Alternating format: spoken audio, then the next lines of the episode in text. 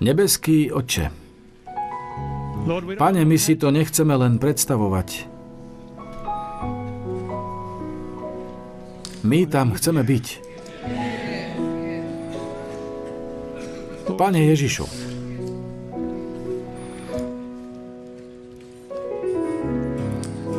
pošli nám svoj dážď.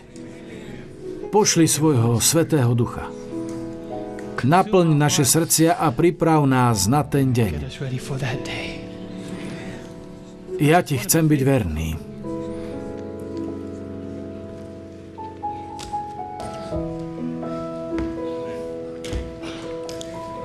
Chcem byť medzi spasenými. Prehovor dnes k svojmu ľudu, drahý Pane Ježišu. Aby sme si to nemuseli len predstavovať, ale aby sme tam mohli byť. V Ježišovom mene. Amen.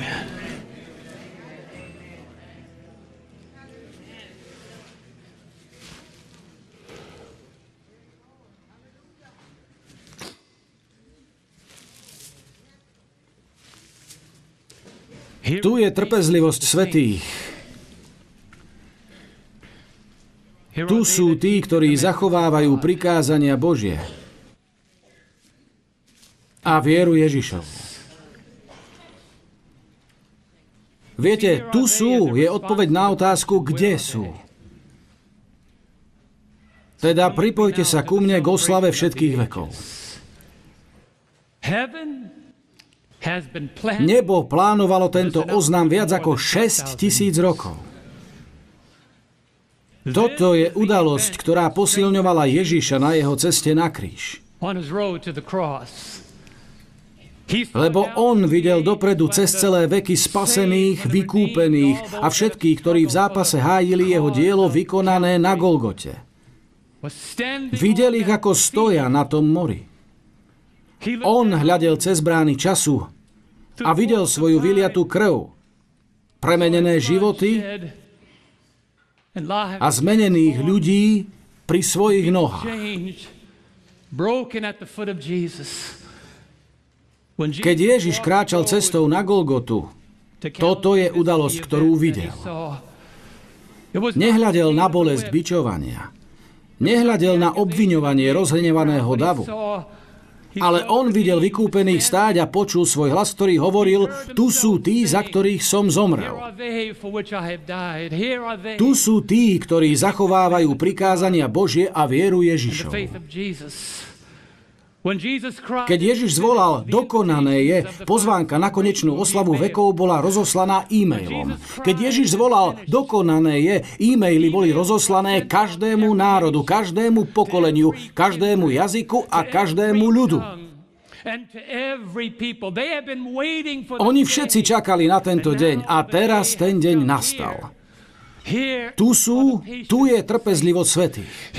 Tu sú tí, ktorí v Božej moci zachovávajú prikázania Božie a vieru Ježišov. Vidíte, priatelia, tu je pozornosť Ježiša zameraná len jedným smerom. Matúš, ten obrátený vyberač daní, píše tieto slová a hovorí, vtedy povie kráľ tým, ktorí budú po jeho pravici, poďte, požehnaní môjho otca, vládnite dedične kráľovstvom, vám pripraveným od založenia sveta. A potom skupina strápených ľudí, ktorí už nevyzerajú tak ako predtým, ale teraz sú odiaty odevom spravodlivosti, už si nespomínajú, ako v minulosti padali, ale vidia, ako stoja v prítomnosti. Už nehľadia na svoje zlyhania, ale na svoje víťazstva. Už nepamätajú, aká ťažká bola cesta, ale aká sladká je cieľová stanica. Stoja tu, kde už nie sú známky bolesti a utrpenia, žiadne bezsenné noci a slzami pokropené oči. Tu sú tí, takí nerozoznateľní, že niekto poklepal po pleci Jána, písateľa zjavenia a povedal zjavenie 7, 13 až 14. A jeden zo starcov odpovedal a riekol mi, kto sú títo oblečení v tom dlhom bielom rúchu a odkiaľ prišli? A ja som mu povedal, pane, zdvoril, pane, ty vieš, toto sú tí, ktorí prišli z toho veľkého súženia a oprali svoje rúcha a zbielili ich v krvi baránkovej. Už nevyzerajú tak ako voľa kedy. No tak povedzte prosím amen. Niekedy som znechutený, keď hľadím na to, kto som. Ale potom sa pozriem do zrkadla a chápem, že Boh so mnou ešte neskončil. Ježiš s nami ešte neskončil. Milovaní, teraz sme deťmi Božími a ešte sa neukázalo, čo budeme, ale vieme, že keď sa ukáže, budeme jemu podobní, lebo ho budeme vidieť tak, ako je. Jedného dňa sa tieto moje ruky dotknú Božích rúk. Jedného dňa bude táto chatrná ľudská schránka odiata slávnou Ježišovou nesmrteľnosťou. A ja sa teším na ten deň. Dnes ráno, keď som vychádzal z domu, som počul túto pieseň I can only imagine. A bol som dojatý nie predstavivosťou, ale realitou, že jedného dňa tam budem stať. Už to nebude len predstavivosť alebo pieseň z počutia, ale ja ju budem spievať naživo. Budem hľadieť do očí môjho vykupiteľa a budem hovoriť ďakujem ti. Ďakujem, že si sa ma nevzdal. Ďakujem, že si sa odo mňa neodvrátil, keď som zlyhal. Bože, ďakujem, že si poslal Ježiša, aby ma priviedol sem, kde som teraz. A počujem obrovský chór a neodpočívajúci zástup a obecenstvo zo všetkých nepadlých svetov vesmíru, ktorí sa v ten deň zhromaždia, aby svedčili o moci Kristovho vykúpenia. Bratia, to nie je Carnegieho sieň, to nie je koncertná sála rozhlasu. Toto javisko nezrovnateľne prevyšuje 150 tisícový štadión v Pyongyangu v Severnej Kóreji. Toto javisko bolo vybudované krvou Kristovou. Toto javisko bolo vykúpené obetovaným telom Ježiša Krista. Toto javisko je miesto, na ktorom budú stáť vykúpení. Nebudú spievať o svojich skutkoch, ale o jeho skutkoch. Nebudú spievať o tom, čo vykonali oni, aby sa sem dostali, ale o cene, ktorú zaplatil on, aby nás tam dostal. Vstupné už bolo zaplatené. Nemá zmysel, aby sme boli stratení, keď všetko bolo pre nás zariadené, aby sme tam boli. Keď Ježiš zdvihne oponu, démoni sú nútení zložiť svoje krídla v porážke. Keď Ježiš ukáže na vykúpených, démoni sú bezradní, bezmocní. Vidia, že napokon prehrali. A ako tam vykúpení vpredu stoja odiaty Kristovou spravodlivosťou, on povie, tu sú, tu sú tí, ktorí sa nepohli pri otrasoch sveta. Tu sú tí, ktorí sa nepoškvrnili kompromismi temnoty. Tu sú tí, ako nebeský dôkaz, že Božie prikázania sa dajú zachovať. Prorocké vyhlásenie proroka Izaiáša sa teraz stáva skutočnosťou. Izaiáš 61. a 2. verš sa teraz ozýva po celom vesmíre. Povstaň a svieť Jeruzaleme, lebo prišlo tvoje svetlo a sláva hospodinova vzýšla nad tebou. Lebo hľa, tma pokrie zem a mrákava národy, ale nad tebou vzíde hospodin a jeho sláva sa bude vidieť nad tebou. Haleluja. Pri tejto prebiehajúcej scéne bude konečne plne odhalený satanov charakter. On je lhár a otec lži. 6 tisíc rokov Satan zasieval nepriateľstvo voči Božím prikázaniam. 6 tisíc rokov sa tam viedol údajných veriacich kazateľov, aby kázali proti Božiemu zákonu. 6 tisíc rokov Satan viedol ľudí, aby povyšovali tradície nad Boží zákon. Ale keď Kristus ukáže na tento zástup vykúpených, povie, to sú tí z mojej milosti. Dokážu vykonať všetko skrze Krista, ktorý ich posilňuje. Prorok Ezechiel popisuje satanovú agendu nasledovnými slovami. Ezechiel 22, verš 26 hovorí, jej kňazi násilne prekrúcajú môj zákon a poškvrňujú moje sveté veci. Nerobia rozdiel medzi svetým a nesvetým, ani nepoukazujú na rozdiel medzi nečistým a čistým a zakrývajú svoje oči pred mojimi sobotami a tak som znesvedcovaný medzi nimi. Odkedy sa objavil hriech, je satanovým rozhodným zámerom odstrániť zo sveta tých, ktorých srdcia sú premenené Božou zachraňujúcou milosťou. On nenávidí našu identitu.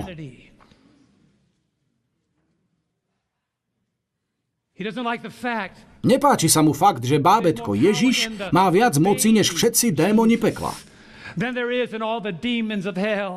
Nepáči sa mu fakt, že jedna kvapka krvi je mocnejšia než všetko delostrelectvo pekla. Nepáči sa mu ten fakt a nenávidí našu identitu, čo ma privádza k veľmi dôležitej myšlienke. Nezriekajte sa našej identity. Tri anielské posolstvá nás vyzývajú, aby sme odmietli formalistického ducha, ktorý sa dostáva do našich zborov. Nabádajú nás, aby sme opäť nakalibrovali našu identitu a náš cieľ. My nie sme len jedna z mnohých cirkví.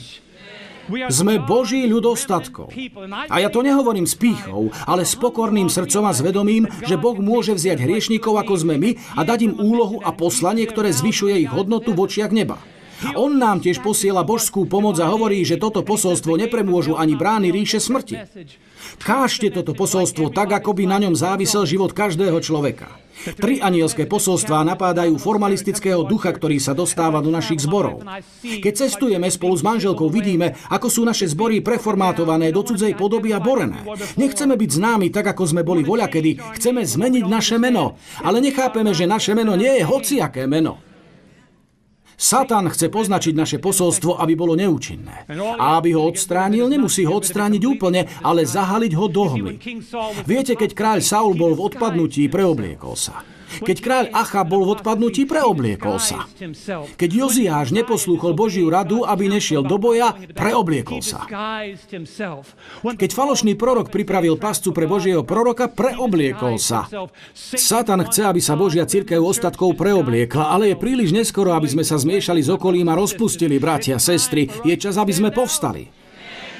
Mesto ležiace hore na vrchu by sa nemalo ukrývať. Ani sviečka, ktorá je zapálená, by sa nemala postaviť pod nádobu. Boh povolal túto cirkev, aby bola centrálnym svetlom v tomto svete. Boh povolal túto cirkev, aby stála medzi nebom a zatratením. A keď stratíme našu identitu, svet bude zahalený do úplnej tmy. My nie sme len jednou z mnohých cirkví, ale Satan postupne vymieľa našu identitu. Snaží sa nás prikryť maskou kresťanstva podľa mena.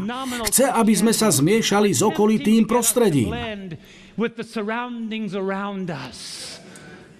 Keď vidím, ako sa mení naša hudba, keď vidím, ako sa menia naše kázania, keď vidím, ako sa teraz obliekame, keď vidím, ako vyzerajú naše sobotné bohoslužby, vidím, že naša identita sa mení. Ale ja sa odmietam zmeniť.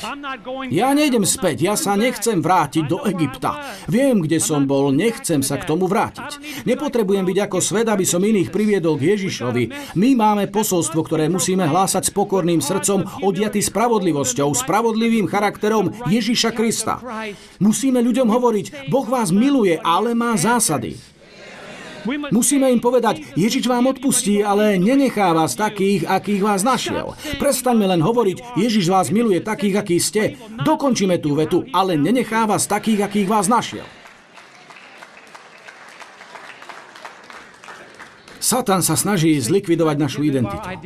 Viete, keď vás už nepoznajú podľa vášho posolstva, už splývate z davu.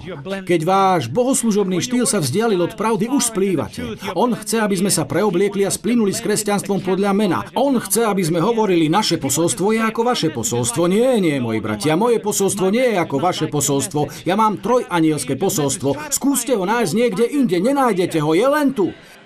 Preto 3ABN je zasvetené nezriedenému, nezmiernenému a neoslabenému posolstvu. Je príliš neskoro, aby sme zrieďovali pravdu. Je príliš neskoro, aby sme menili smer. Je príliš neskoro, aby sme odhodili Božiu navigáciu. On ju naprogramoval a dostane nás tam, kam povedal. Prestante kázať bláznovstvá na sobotných bohoslužbách. Kážte o hriechu. Kážte o vykúpení. Kážte o tom, že Boh môže zmeniť naše životy. Prestaňte sa uspokojovať s prestúpením a hľadajte uspokojenie vo vymaňujúcom vykúpení. Keď kazatelia za našimi kazateľnicami ani nemilujú pravdu, ako vôbec dovolíme takým kazateľom vystúpiť za našimi kazateľnicami? My nevelebíme vzdelanie a tituly, my velebíme Kristovu krv. Je mi jedno, na akú univerzitu ste chodili, ak nepôjdete do neba, nechoďte za moju kazateľnicu. Ja sa nebudem tľapkať po pleci s farizejmi a zákonníkmi len preto, že majú titul. Ak nevyzdvihujete krv Kristovu a zásady pravdy, nebudete kázať za touto kazateľnicou.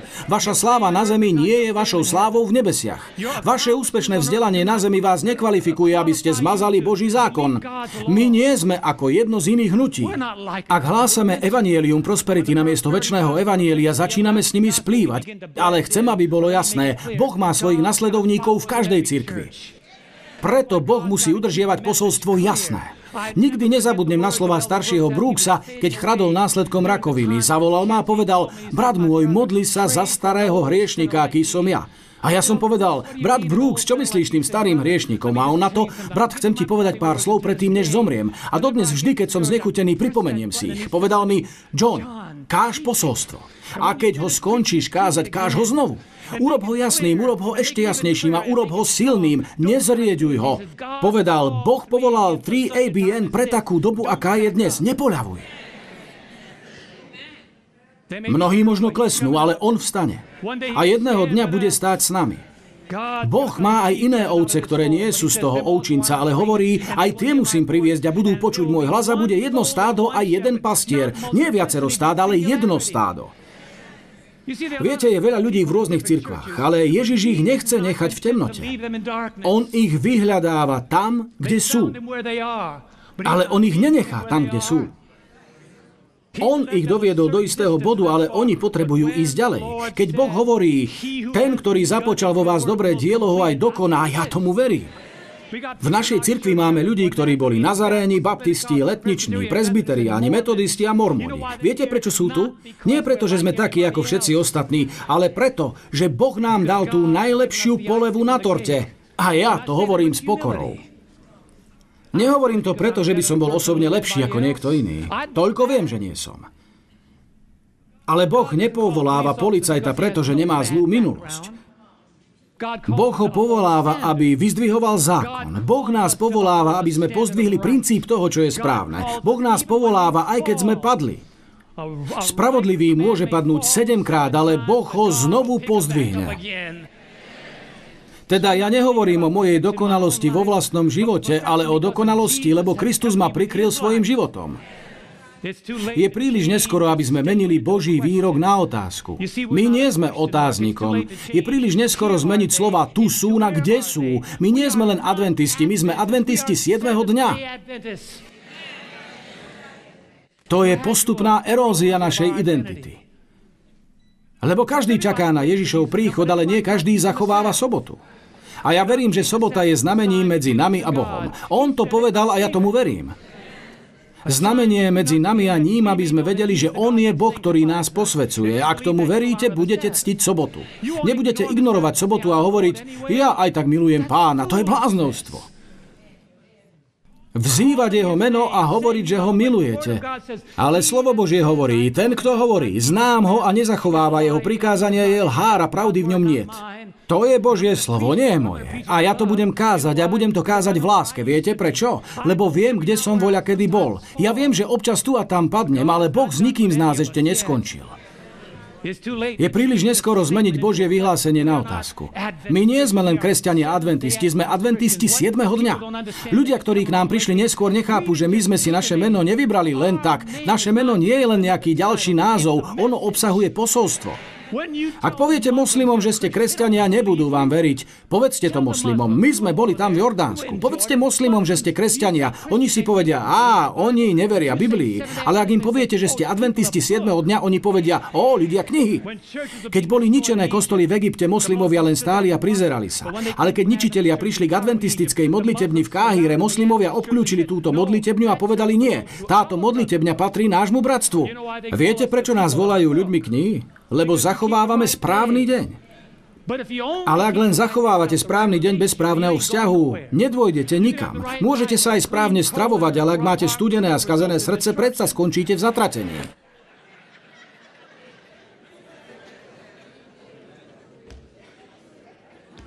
Zjavenie 14, verš 12 nás odkazuje na našu identitu. Keď Boh poukáže na ten zástup vykúpených, oni nebudú maskovaní. Bude jasné, kto sú. Tu sú, tu je trpezlivosť svetých. Tu sú tí, ktorí zachovávajú prikázania Božie a vieru Ježišovu. Viete, slová tu sú tí nevyjadrujú len kto sú, ale vyjadrujú ich vernosť. Viete, tí, ktorí tam stoja, nepadli do pasce, zákon alebo viera. Dovolte, aby som to v krátkosti objasnil. Je za tým hlboký teologický dôvod, prečo v tomto verši sú prikázania a viera spolu. Lebo tisíce rokov Satan staval prikázania Božie proti viere a milosti Ježišovej. Tvrdil, ak ste spasení z viery, nepotrebujete prikázania. A potom prišiel niekto a povedal, ak zachovávate prikázania, nepotrebujete milosť. Bratia, my potrebujeme jedno aj druhé.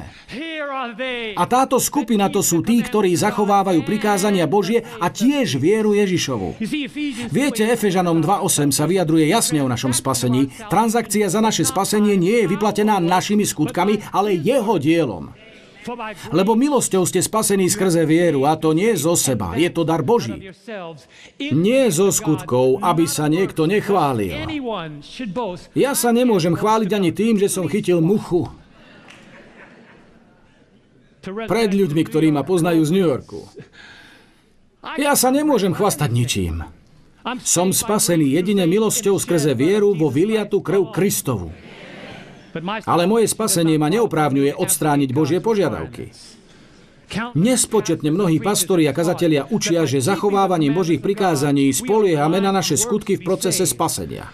Ale viera neodstraňuje Božie prikázania. Apoštol Pavol, ktorý napísal, že zákon je svetý, i prikázanie je sveté, i spravodlivé, i dobré, tiež napísal v Rímanom 3.31 toto. Či teda maríme zákon vierou? V žiadnom prípade. Naopak, staviame zákon v platnosť. Teda keď sa ma niekto opýta, vy ste tí dodržiavatelia zákona, ja radšej budem dodržiavateľom ako porušovateľom zákona. Čo iné by som bol? Ak vaša církev nedodržiava zákon, čím je? Je to diskvalifikovaná církev. Lebo Boh hovorí k zákonu a k svedectvu. Ak nehovoria podľa toho slova, je to preto, že v nich nie je žiadneho svetla. Mám odkaz pre každého kazateľa bez ohľadu na to, aká veľká je jeho denominácia. Ak učí, že Boží zákon bol pribitý na kríž, mal by si ísť radšej predávať melóny. Máš výpoveď?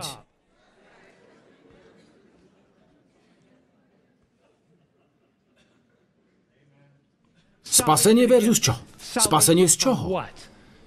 Lebo ak učí, že zákon bol zrušený, potom neexistuje hriech. A ak neexistuje hriech, nepotrebujeme spasiteľa. Prečo kážeš o spasiteľovi, keď hovorí, že to, čo nám ukazuje, že potrebujeme spasenie, bolo zrušené? Impotentná teológia. Tento národ je pobláznený vlastnou zapeklitou teológiou. A čím to kompenzujeme? Hudbou. Nech sa ľudia cítia dobre, až kým im pekelný oheň nezačne zohrievať chrbát. Nech sa cítia dobre, až kým nezajdu príliš ďaleko po kľukatej rieke, ktorá končí vo vodopáde zatratenia. Nech sa cítia dobre. Ale poviem vám to tak, ako hovorieval môj drahý brat, ktorý už odpočíva v pánovi. Nejde o to, ako vysoko vyskočíš, ale či dokážeš chodiť rovno, keď dopadneš na zem. Zjavenie 14, verš 12. Tí svetí, ktorí stoja na tom mori, sú výčitkou tým, ktorí sa stavali proti Božiemu zákonu. Avšak dokonalý Boží zákon nemôžu zachovávať nedokonalí ľudia. Preto prišiel Ježiš.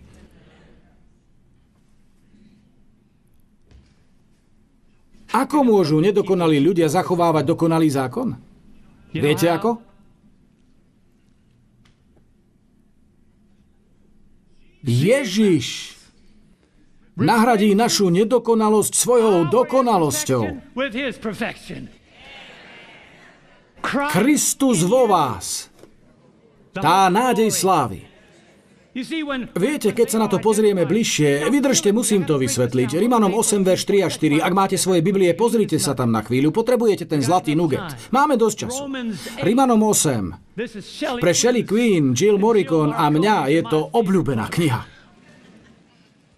Apoštol Pavol to rozpisuje, chytáva za uši a hovorí, zostaň a sleduj. A viete, že mňa môže chytiť za uši kedykoľvek.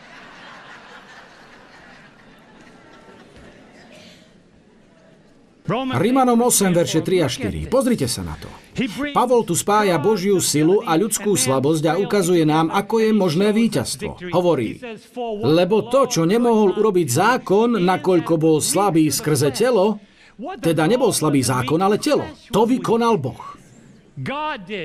Kto to vykonal, priatelia? Čo sa tu píše? Boh. Kto to vykonal? Boh. Ako?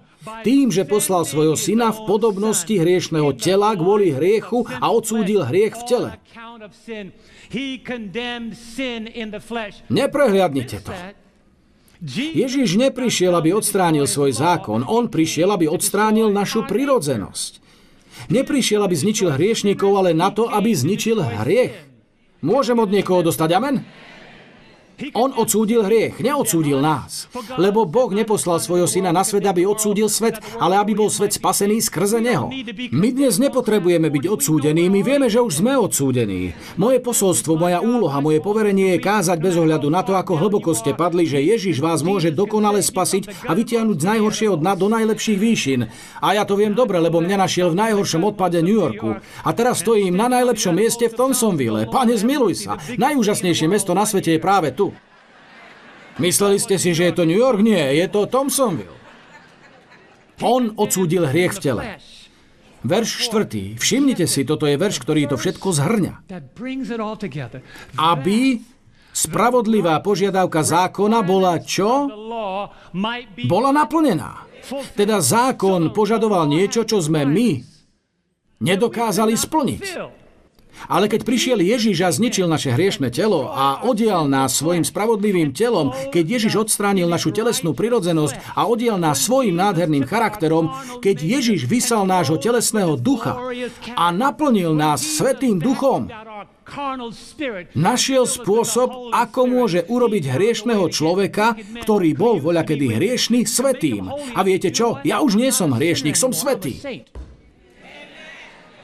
Ak nie ste svetí, prečo je to tak?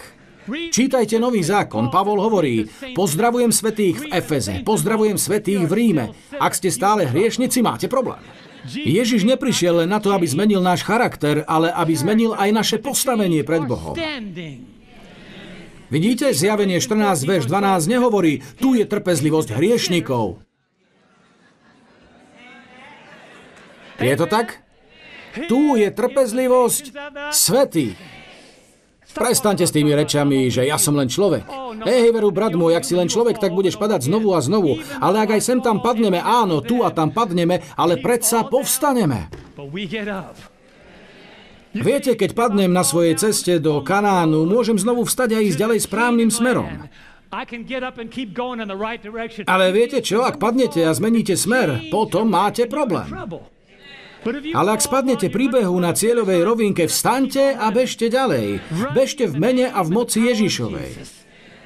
Pavol píše, aby spravodlivá požiadavka zákona bola naplnená. A aké sú ďalšie slova? Povedzte ich so mnou. V nás ktorí nechodíme podľa tela, ale podľa ducha. Môže niekto povedať amen?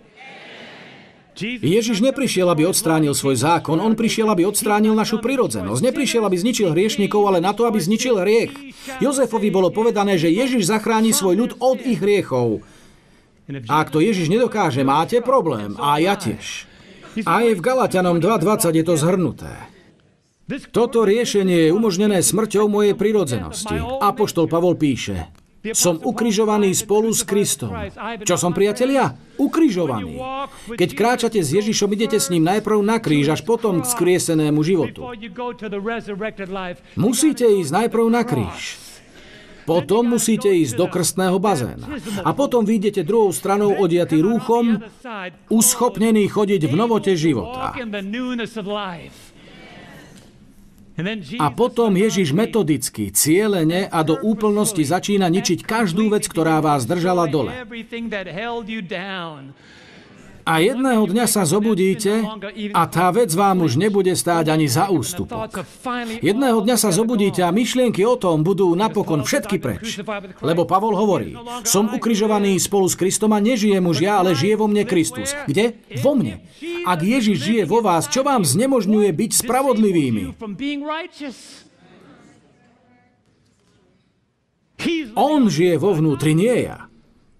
A kým toto ľudské telo, kým táto Adamova konštrukcia nebude vymenená za konštrukciu druhého Adama, kým si toto smrteľné neoblečie nesmrteľnosť a kým si toto porušiteľné neoblečie neporušiteľnosť, až do toho dňa Ježiš nás dokáže zachovať tak, že neklesneme a predstaviť nás bezvadných pred tvárou svojej slávy v plesaní.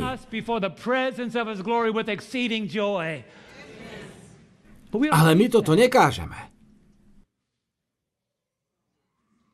Máme najlepšie posolstvo o spravodlivosti skrze vieru. Ale čo kážeme? Bachorky.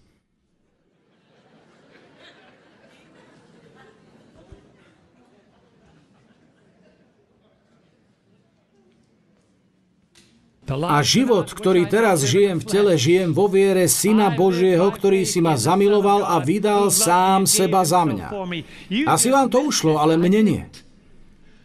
Žijem vo viere Syna Božieho.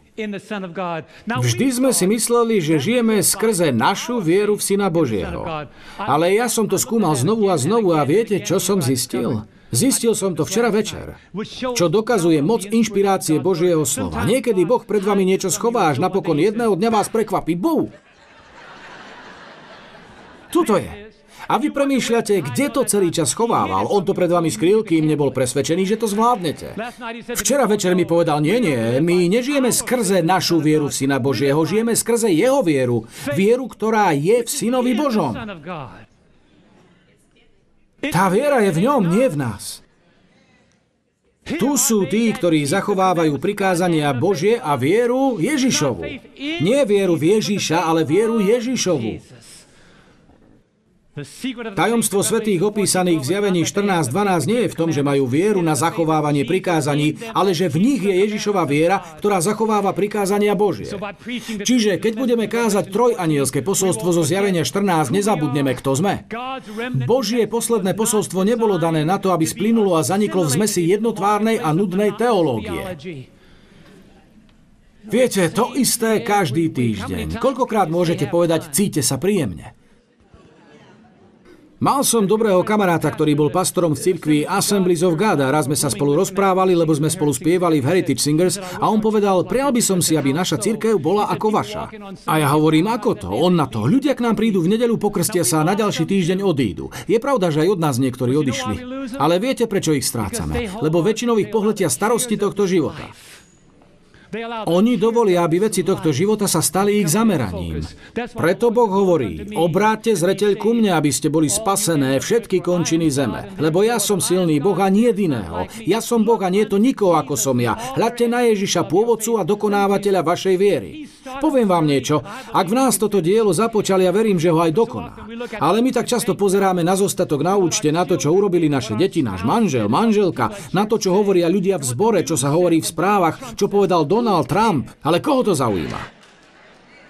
K spaseniu nám pomôže to, čo hovorí Ježiš. Zabudnite na tie pochabé reči konzervatívcov či liberálov. Toľko adventistov je omámených politikov pri súčasnej zostave vlády. Predtým pri bývalých dvoch vládach sa do našej cirkvi dostal duch samolúbosti a rozdelenia. Je čas vrátiť sa späť ako zjednotený ľud. Zjednotený na posolstve, nie na politike. Môže niekto povedať amen? Sledujem Facebook a vidím, ako adventisti obhajujú postoje Donalda Trumpa a iní obhajujú postoje Baracka Obama. Ja obhajujem Ježišov postoj. Ja som nikdy nenašiel odpoveď v Bielom dome a nikdy ju nenájdem. Moju odpoveď má nebeský dom. Amen? Moja odpoveď je v kráľovstve, ktoré nebude nikdy zničené. Moju odpoveď má muž zvaný Ježiš. Kto je to? Vláda spočinie na jeho pleci a nazvú jeho meno. Predivný, radca, silný Boh, Otec väčnosti, knieža pokoja. Viete, národy sú rozhnevané. A sú rozhnevané preto, lebo diabol je rozhnevaný. Ak váš život spôsobuje hnev diablovi, viete, že je to dobré. A drak sa rozneval na ženu a odišiel bojovať s ostatkami z jej semena, ktorí zachovávajú prikázania Božia a majú svedectvo Ježiša Krista. Zjavenie 12, verš 17. Veľmi často vidím tzv. adventistov na internete, ako tvrdia, že Božie prikázania sa nedajú zachovať. Nuž, keď sa prikázania nedajú zachovať, potom by mali odísť cirkvi a začať páchať najhoršie hriechy, lebo nebudú zatratení. Ale priatelia, to nie je pravda. Áno, ak sa pokúšate zachovať dokonalý zákon vo vlastnej sile, za každým zlyháte. Ale problém je, že mnohí z nás obhajujú satanovo tvrdenie a nie Božie tvrdenie. Satan už od prvopočiatku nenávidel Boží zákon. A ak preskúmame záznamy biblickej histórie, zistíme, že v každej dobe mal Boh naliehavé posolstvo a vždy našiel niekoho, kto toto posolstvo hlásal. O tom je celé toto. 3ABN je zasvetené hlásaniu naliehavého posolstva. Noé bol povolaný, aby varoval svet pred potopou. Niektorí hovoria, že predtým nebolo varovné posolstvo, ale bolo. Lot bol povolaný, aby varoval svoju rodinu pred zničením Sodomy a Gomory. Mojžiš bol povolaný, aby hlásal posolstvo o zasľúbenej zemi. Ale priatelia, Boh nás nepovoláva len, aby sme vyšli z Egypta. On nás povoláva do Kanánu. Dnes musíme pamätať, že svetí opísaní v zjavení 14.12 sú výčitkou tým, ktorí žijú v uspokojovaní seba, lebo 1. Petrova 2.9 nám pripomína našu identitu. Pozrite sa tam na chvíľu so mnou. Máme trocha času. Členovia v mojom zbore sa čudujú, prečo v sobotu dopoludne kážem hodinu, keď na camp meetingu dokážem skončiť za 50 minút. Ale ja vezmem, koľko mi dáte. 1. Petrova 2, verš 9. Kto sú tí, ktorí tam stoja odiatí do nádherného rúcha pod klembou Kristovej spravodlivosti? Kto sú? Kto sú tí ľudia? A Peter odpovedá, mali by ste vedieť, že Peter bol rýchly do reči. Jeho rozum išiel na jednotke a jeho ústa na peťke. No jedného dňa Boh zosynchronizoval jeho ústa s jeho mysľou a na letnice sa Peter stal hovorcom. A ja verím, že Boh môže zosynchronizovať každého hriešnika so sebou a urobiť ho svetým. Teda Peter hovorí, ale vy ste vyvolený rod. Aký rod? Vyvolený rod, kráľovské kňažstvo. Musíme sa zbaviť myšlienky, že sme nejakou biologickou náhodou. My nie sme žiadnou náhodou, ani výsledkom nejakého výbuchu. My sme stvorení na Boží obraz. Svetý národ, kráľovské kňažstvo, zvláštny Boží ľud. Keď v sobotu poviete ľuďom, že sú zvláštni a že majú zvláštne poslanie, verím, že začnú podľa toho konať. Na čo ich povolal? Nie na to, aby sedeli. Prestaňme spievať, sedíme na Božích zasľúbeniach.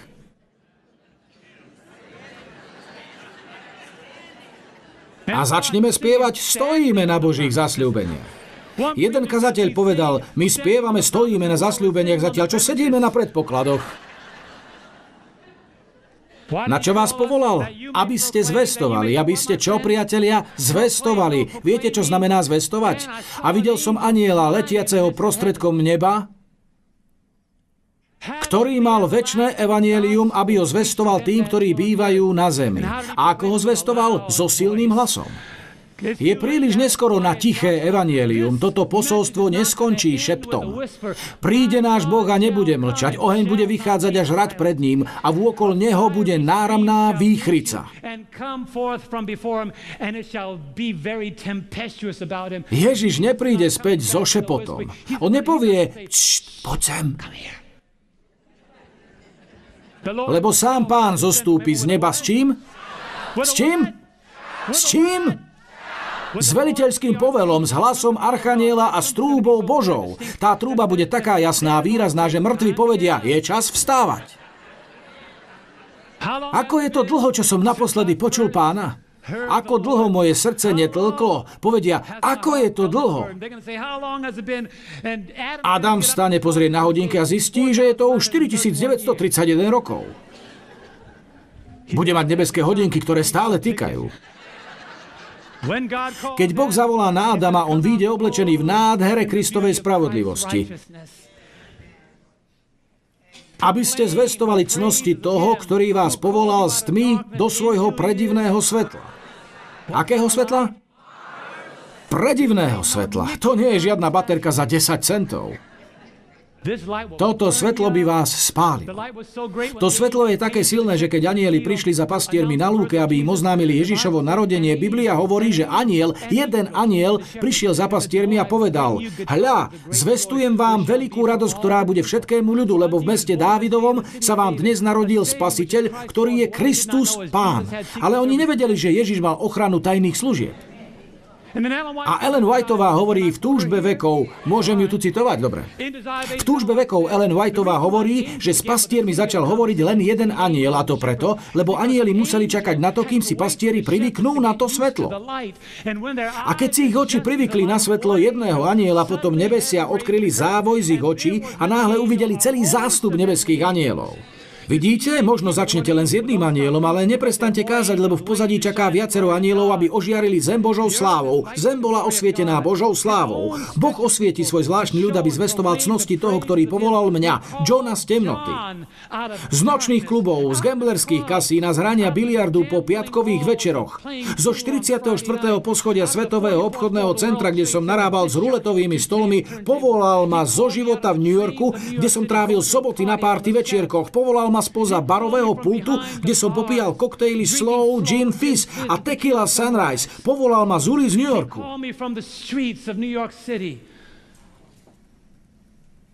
A nie len, že ma raz povolal, ale musel ma z času na čas znovu oprášiť a ja som povedal manželke, keď nás Ježiš prikrie svojou spravodlivosťou, to je ako by bol dom vymaľovaný a vymaľovaný dom vyzerá nádherne.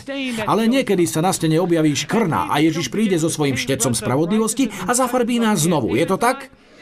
A on na mne použil opravný náter viackrát, než dokážem spočítať. Ale keď to dokončí, budeme vyzerať ako on. Amen? Po tretie, tu sú tí, opisuje oddanosť, objasním to.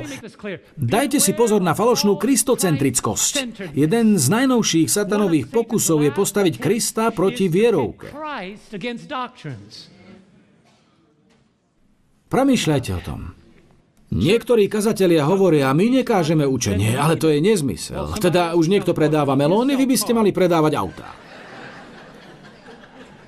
Vierovka jednoducho znamená učenie. Ale Satan zmiatol dnešné cirkvy na svete. Cirkvy tohto sveta sa stávajú natoľko podobnými svetu, že ľudia na svete nevidia žiadny dôvod, aby do nich vstúpili. Istý muž Jim Elif napísal na stránke kresťanských komunikátorov CCW Today dňa 16. februára 2018 toto. Sledujem, ako sa objavuje nová všeobecne prijímaná múdrosť. Jednoducho povedané, je to múdrosť, podľa ktorej treba zhromaždiť do našich modlitební čím viac ľudí prostredníctvom nehanebného minimalizovania, ba takmer odstránenia obmedzujúcich vplyvov vierovky. To, čo pastori robili preto, že boli slabo vyučení, teraz robia zámerne v našich zboroch a to všetko pre rast cirkvy. Inými slovami, ak zminimalizujeme vierovku, naše zbory budú rásť. Ale to, že ste na letisku, ešte neznamená, že sa dostanete do lietadla. A napísal, problémom tejto minimalizácie je, že rastie. A vznikajú megazbory a gigazbory, kde je 50 tisíc, 100 tisíc, 30 tisíc ľudí. Schádzajú sa na štadiónoch a prichádzajú kvôli sušienkam, lieku, smotane a odchádzajú takí duchovne suchí, ako prišli. Jeden pastor povedal, učenie robí úzkoprsé veci a nám sa nepáči slovo úzke.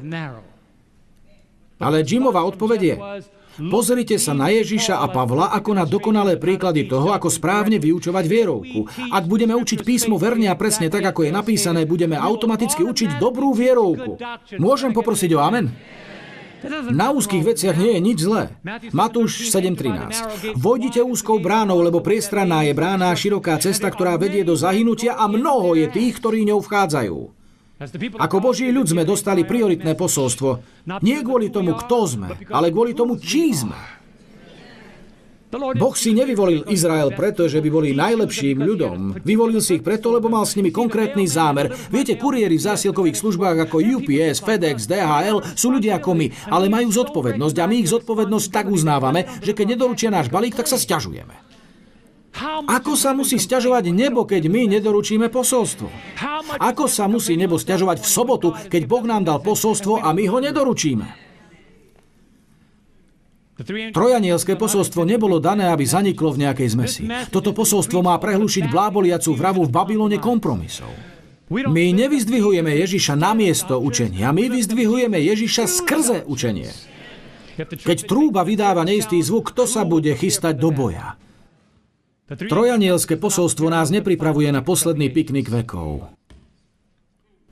Nepripravuje nás na poslednú výletnú exkurziu vekov. Pripravuje nás na posledný boj vekov. Oblečte si celú výzbroj Božiu, ale keď si ju oblečiete, buďte si istí, že máte svoj meč. A to ma privádza k mojej poslednej myšlienke. Keď pán ukazuje na túto skupinu, on poukazuje na skupinu, ktorá si uvedomuje vážnosť času. Sledujete, aký je čas?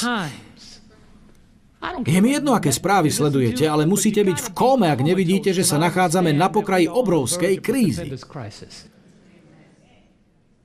Niektorí sú tak pohrúžení v akciových burzách, že zabúdajú, koľko Boh investuje pre nás. Viete, keď Ježiš na kríži povedal, dokonané je, zaznela výzva, aby začali stavať môj nebeský príbytok. Keď Ježiš povedal, dokonané je, obálka s rozmermi môjho nebeského domu bola otvorená. Keď Ježiš povedal, dokonané je, po sieňach slávy sa ozvala ozvena a vrátili sa anieli a povedali, Ježiš povedal, že jeho časť je dokonaná. Teraz začína naša časť. A Ježiš si trochu zdriemol v tom Jozefovom hrobe. A v nedelu ráno vstal. A viete, prečo v nedelu ráno vstal? Aby začal pracovať pre vás a pre mňa. Máme takého veľkňaza, ktorý vždycky žije, aby sa za nás prihováral. Čo na to poviete? Keď zlyháte a máte pocit, ako by na vás nikomu nezáležalo, keď cítite, že každý sa k vám obracia chrbtom, máme veľkňaza, ktorý vždycky žije, aby sa za nás prihováral.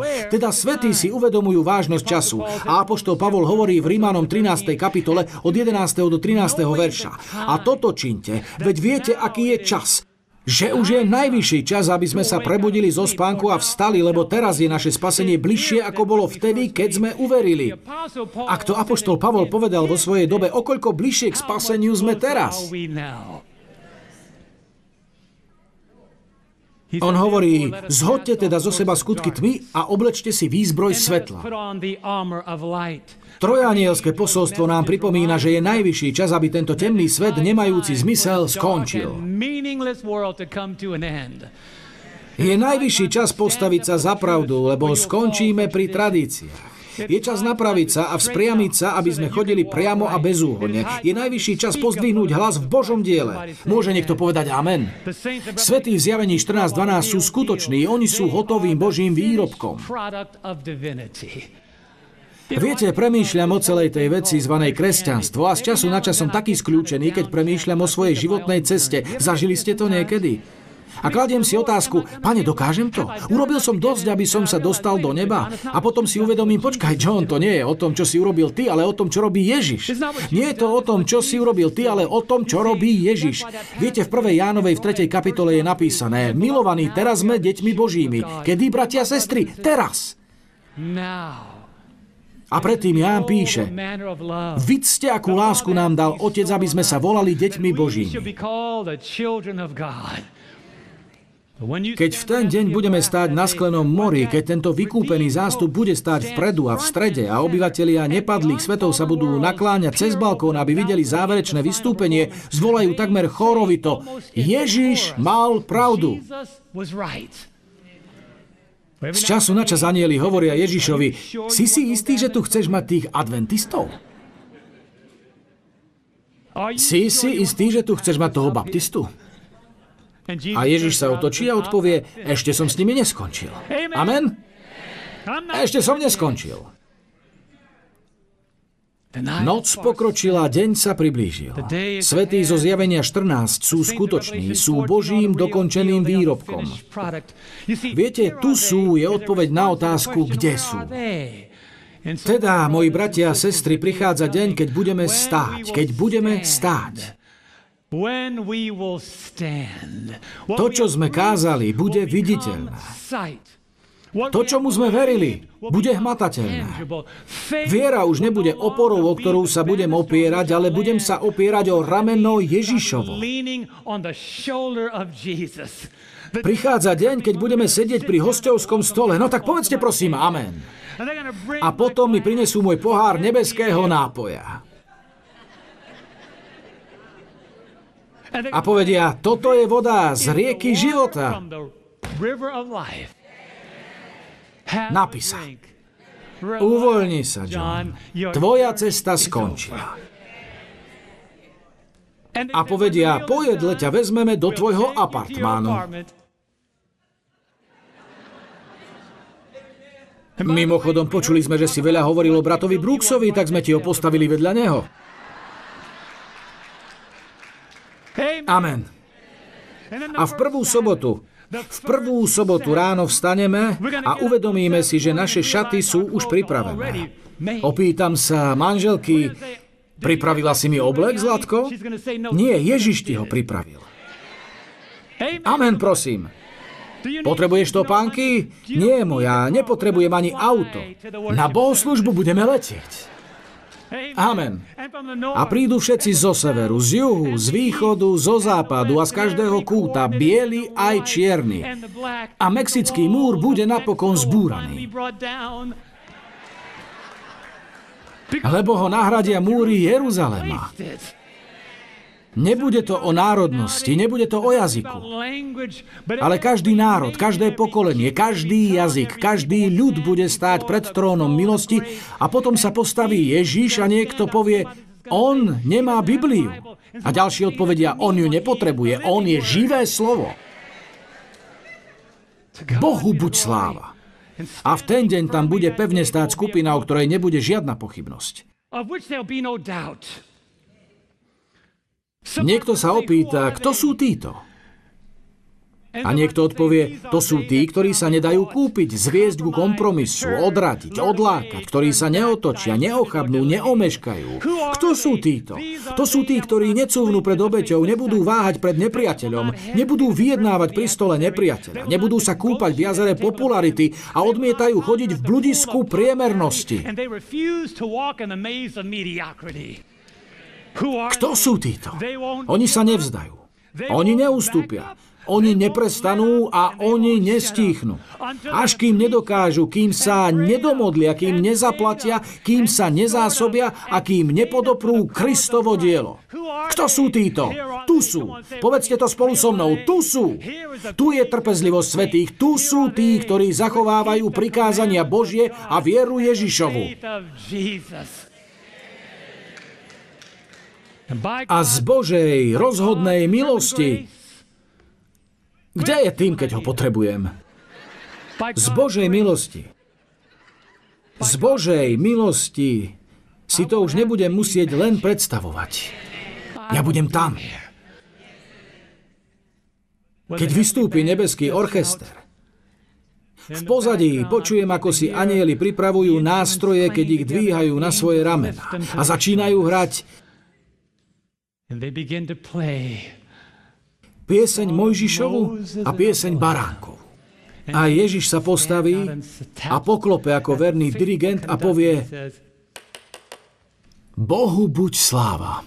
To God be the glory, great things he has done. So loved he the world son who yielded his life an atonement for sin and opened the life gates that all may say it one time praise the lord